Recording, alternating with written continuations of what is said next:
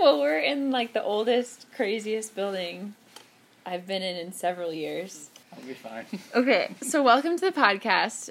My name's Miranda, and I'm here with my friend Joey and my husband Colin. Hey. And Joey, tell us where we are right now. We're in a dry cleaners that was built in 1920, I believe. Right around there. Can you just kind of paint a picture of the type of building that we're in right now? I don't know. I feel like it's like someone from Hollywood made up, like, was at a dry cleaner one time, and then they made a set. Yes. And then that's this place. I've never been to the back door behind a dry cleaners, and this place is so spooky and crazy. All dry cleaners aren't like this. Yes, but this one is just very old, and the way that you were describing it was that when things broke, they just added more stuff to it. Like, they added more walls, they added more ceilings, they added more pipes, and so the place just slowly got smaller and creepier and crazier. Yeah. So what happened was there's a bunch of people that invested in dry cleaners, and like they made money, and then they realized that dry cleaners could also make money, They made their money a different way, and then they would buy a dry cleaner and then just hire people to run it and then not do any upkeep. And that's why there's dry cleaners that are so old now. Yeah. Yeah. Yeah. I mean, this place is so crazy. We were in the basement, and, I mean, it had just gotten clean. Joey and his family own this place, and they were just cleaning it out, and there was just a bunch of crap everywhere, and they just bought it a couple years ago. We didn't go down to the creepy side. No, we didn't go down to the creepy side, but we went up to, like, other weird places of this building, up in like the attic type areas. It's just, I don't know, it's crazy to see all of the old stuff. Yeah, it's like a perfect window into before they had like workman's laws. How this place looks. It's crazy. But thanks for keeping us alive, OSHA. Yeah, go OSHA. I think it's funny to me too, just how many zippers I'm surrounded by right now. Zippers and buttons, just like huge things of buttons. And Joey just told me a story about how there's still a man who's a button salesman that comes by. And he's like, he looks, if you could describe someone as a button salesman, it's like, yeah, that dude. Like, if you saw him at a mall, you'd be like, that dude sells buttons. I don't even know what that means. Just don't make eye contact with him. Don't talk to him. But tell the story, though, about how, like, you just told me about him. Well, we bought this place. I've worked here since high school, and there'd be this guy that would come in, and he would just walk in the door and immediately look for the manager. And then I became manager of the store, and he would just ignore the front counter workers completely. And so he would walk in and immediately just, like, not talk to you and go straight to the manager, and that always made me super mad. And then I became manager and never bought anything from him. And then we took this place over, and so I came over here when I was like 23, and he walked in the door, and the first thing that I noticed when we started working here was just how many buttons and zippers and just unnecessary stuff. I mean, there's a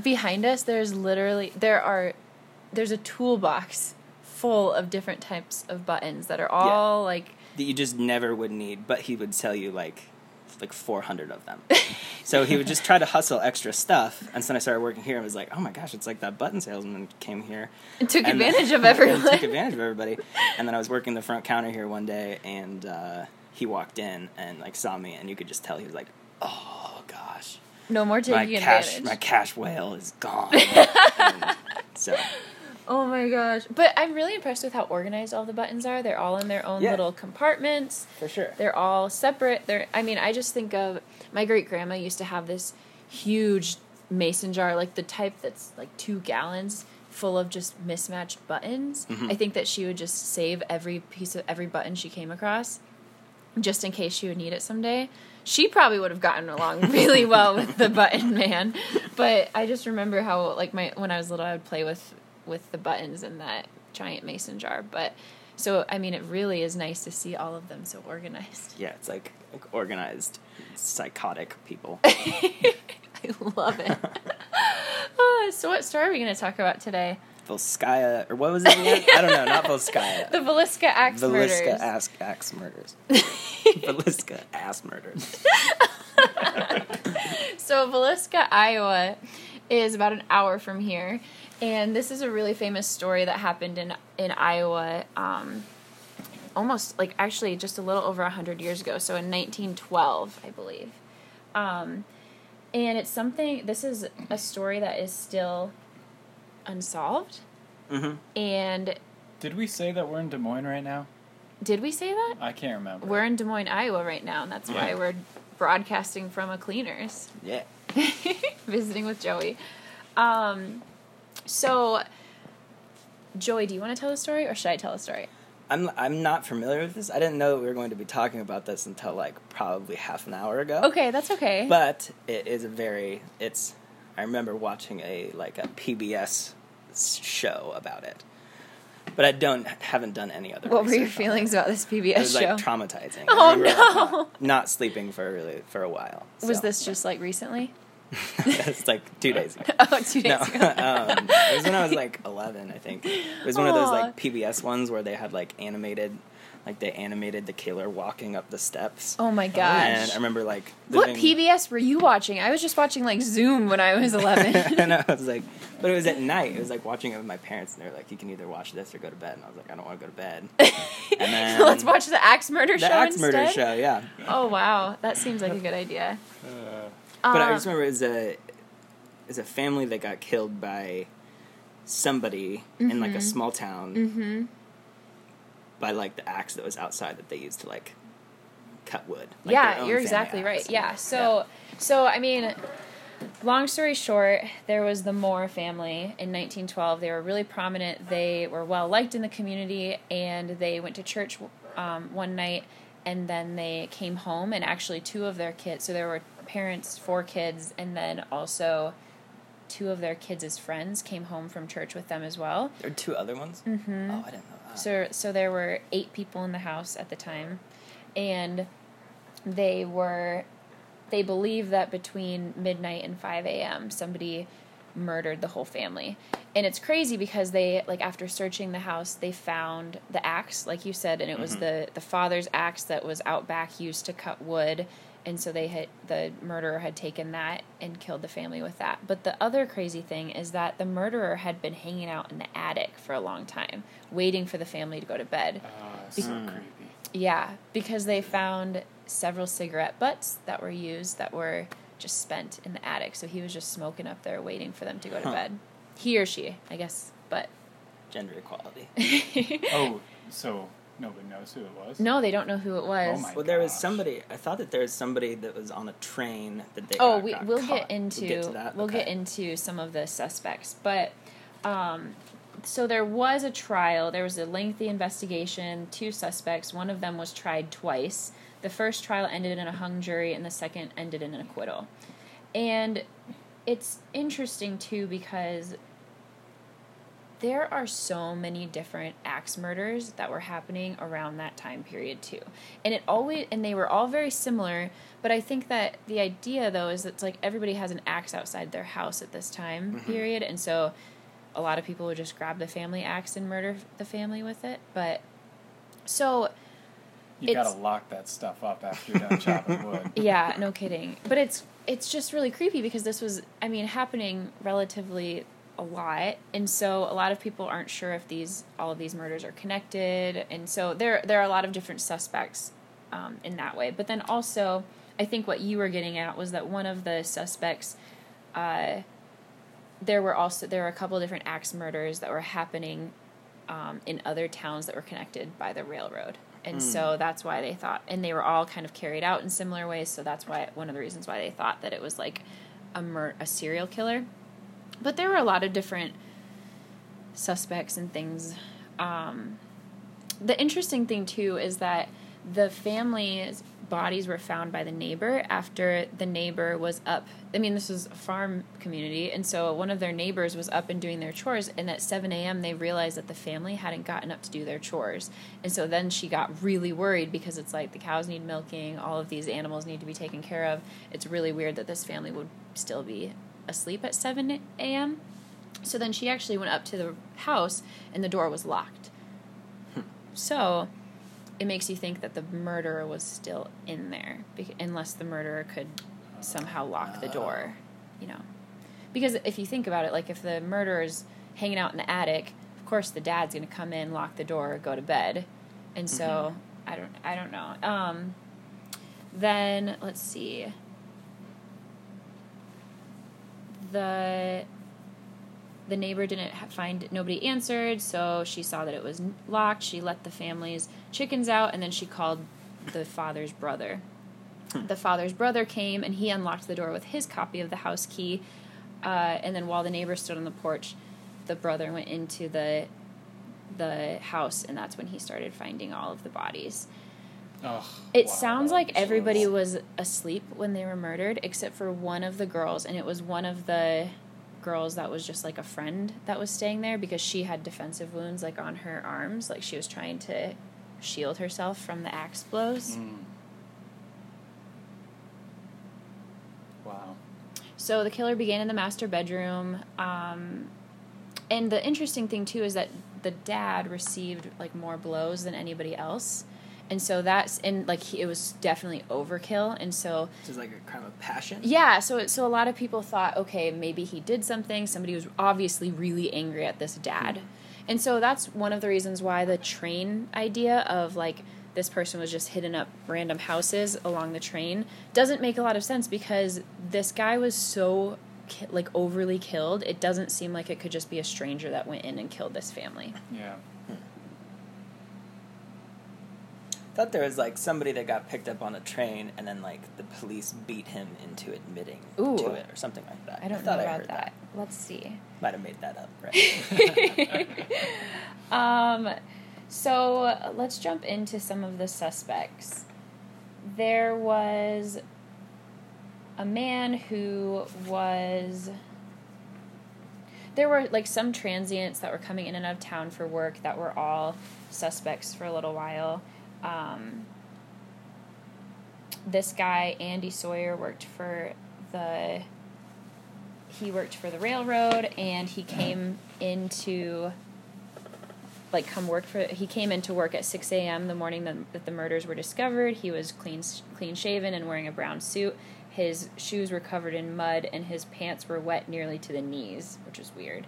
And that was when he asked for employment, and he said, "Hey, do you need any extra men?" And he was given a job on the spot, and then he started working for the railroad, and then it kind of, like, sent him away from that area. I wonder if that's, like, the first person to ever get a job with their, like, lower below their knees soaking wet.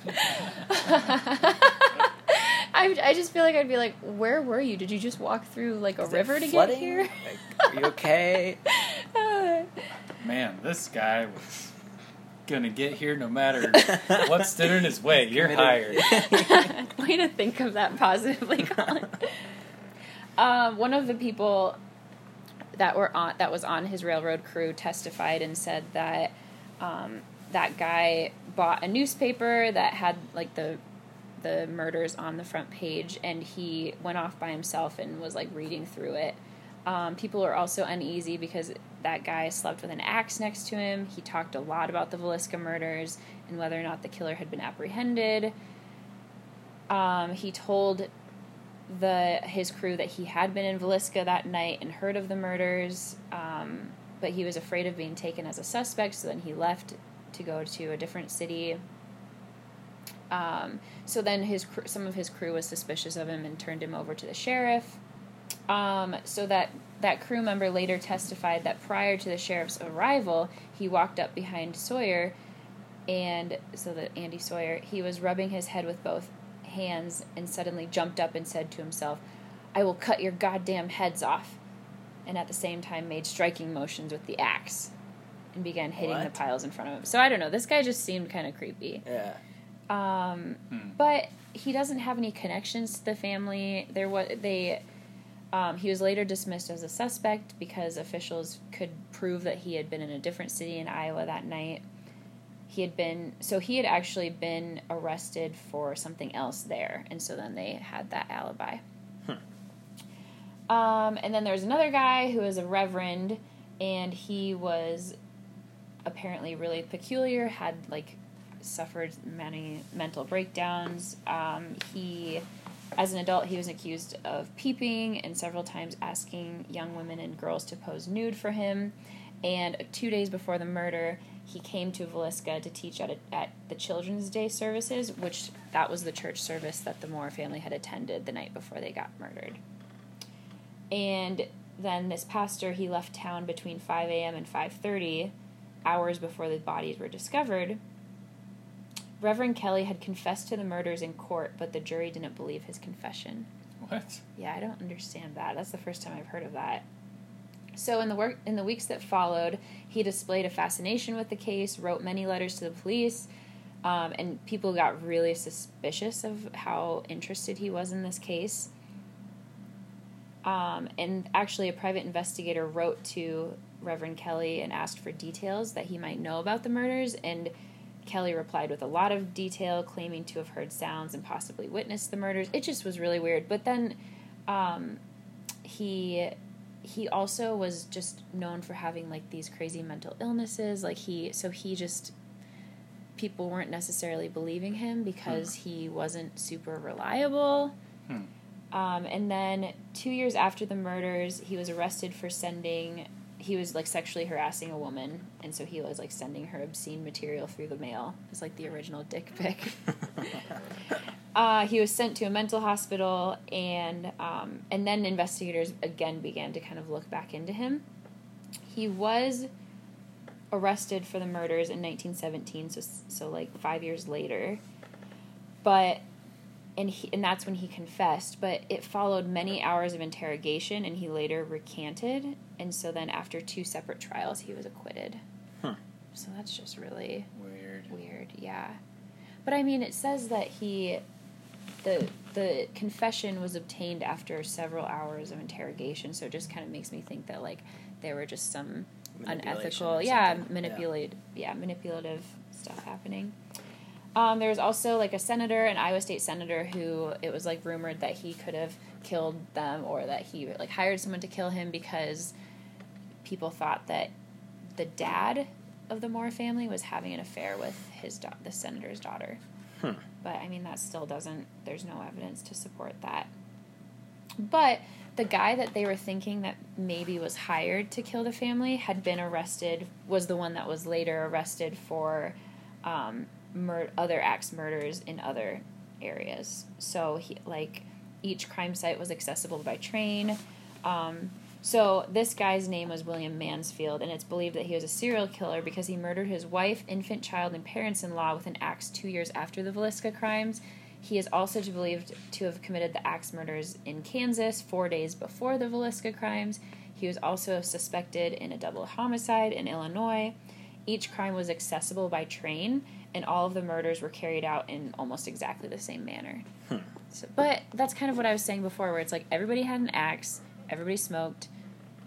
I mean, I don't know. It just, there's not as much passion with that one.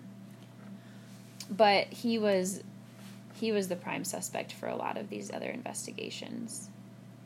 But, so then there was a restaurant owner from Shenandoah, Iowa, who identified Mansfield, thinking that he was as, like, the murderer, because this restaurant owner saw Mansfield in Villisca the morning after the murders. And so, I don't know, there's so many different ones. Like, there were... I think what's hilarious about all the conspiracy theories is, like, and maybe it's just because I'm from Iowa and I've, like, heard about this story a lot, but it seems like if you get murdered in, like, Chicago or something like that, it's just like, no, it's a murder. But it's such, like, a small-town Iowa thing that's like, well, I heard that he had an affair with the senator's daughter. And then, like, there was a drifter from the next town over that took the train, you know? And then, like, everybody comes out, and it's, like, so gossipy. It's, like, so small-town Iowa. It is. You're totally right. That's so funny. Whereas, like, if you get serial killed in, like, Chicago, everyone's like, I don't know. It was H. H. Holmes. There you go. Yeah. Minnesota. Who cares? Right. Everybody's at the diner talking about different conspiracy gossipy theories. Oh, yeah. And this house, the house where these murders happened, is still standing, and you can go tour it. It's called the Villisca Axe Murder House, and it's like a tourist attraction, and you can go there and walk around the house, see where everything happened, and it's rumored to be like super, super haunted, and so they have like all of these haunted shows and things that happen there. That's weird. Have you guys ever thought about if anybody's been murdered in your house? Oh, yeah. Like, somebody had to have died. Well, like somebody might have died in our house. Well, she probably died in the hospital. Yeah, so we actually have the original, I don't know how to explain it. It's like the deed. Oh, that deed. I saw that. Yeah, I showed it to you. So it's like, it shows every point of sale that the house, that the property that the house is on has had. So like even back in the 1800s, it says that the United States sold our plot of land to Nathaniel Powell. Huh. And so then it has like all of the passing, like who owned the house or who owned the plot of land. It was mostly passed between the family members of the Powell family, but then our house was built in 1927. Okay. And so then it shows, like, all of the different, I don't know who owned it. But did they show, like, how they died or anything? No, it doesn't show how they died, but there are definitely, like, weird ones where people definitely died owning the house, because just when you're reading it, it's like it's bought by this couple, and then the woman sells it to her son. Or, like, you know, it's, and so, like, obviously the man died. Mm-hmm. And so, you know, there's just, like, when you're reading through the timeline and, like, the deed, then you can see, like, oh, this person's probably dead. This person probably sold it because it was inherited or something. It's kind of funny to think about, like, that house being a haunted attraction. Yeah. That people would go and, like, be around haunted stuff. I would never go there. Yeah, that would be terrible. Like, but what about if there's, like, an opposite of haunted houses where, like, you know, and who was it? Octomom a couple years ago? Like people a fertile house? Like a fertile house, or it's like the opposite of haunted. Oh my gosh. You go to be around like where life is created. Where life is created. Instead of where a bunch of kids got murdered. Well, no kidding. I mean, there were 8 kids born in this room in one time. That's crazy. Let's all stand here and hold hands. Oh my goodness. It reminds me of, like, isn't there a movie called The Proposal with Sandra Bullock, and like the grandma as a wedding gift gives her like a fertility blanket, yeah, like or something. Like Native American grandma. And something like that. And so then she, like, drops it right away. She's like, oh, I don't want to touch that. Just reminded me of that. So that's Villisca Axe Murders. There's not really, like, there's more information about suspects. There's so much more information. But well, I remember there was also, like, that was before, like, DNA testing and stuff like that. And I remember hearing about some theories that they were going to try to do, like, they took the mom's eye out and took serious? Like her eye lens and thought that they could pull off of, like, her the last thing that she ever saw before she was murdered. There's no way. What? No, I'm pretty sure that that's a thing. Yeah, so they took her eye lens and took it to, like, a photographer or something like that. It was like try to figure out how. There's no way you could do that. I know, but it was like 1910. They didn't know anything. Oh, okay. I thought you were saying that just happened recently. I was like, there's no way. Okay, so in 1910, they were like, let's try to get develop picture, her eyes. Develop her last sight. I could totally see why they would think that. She saw. Yeah. Huh.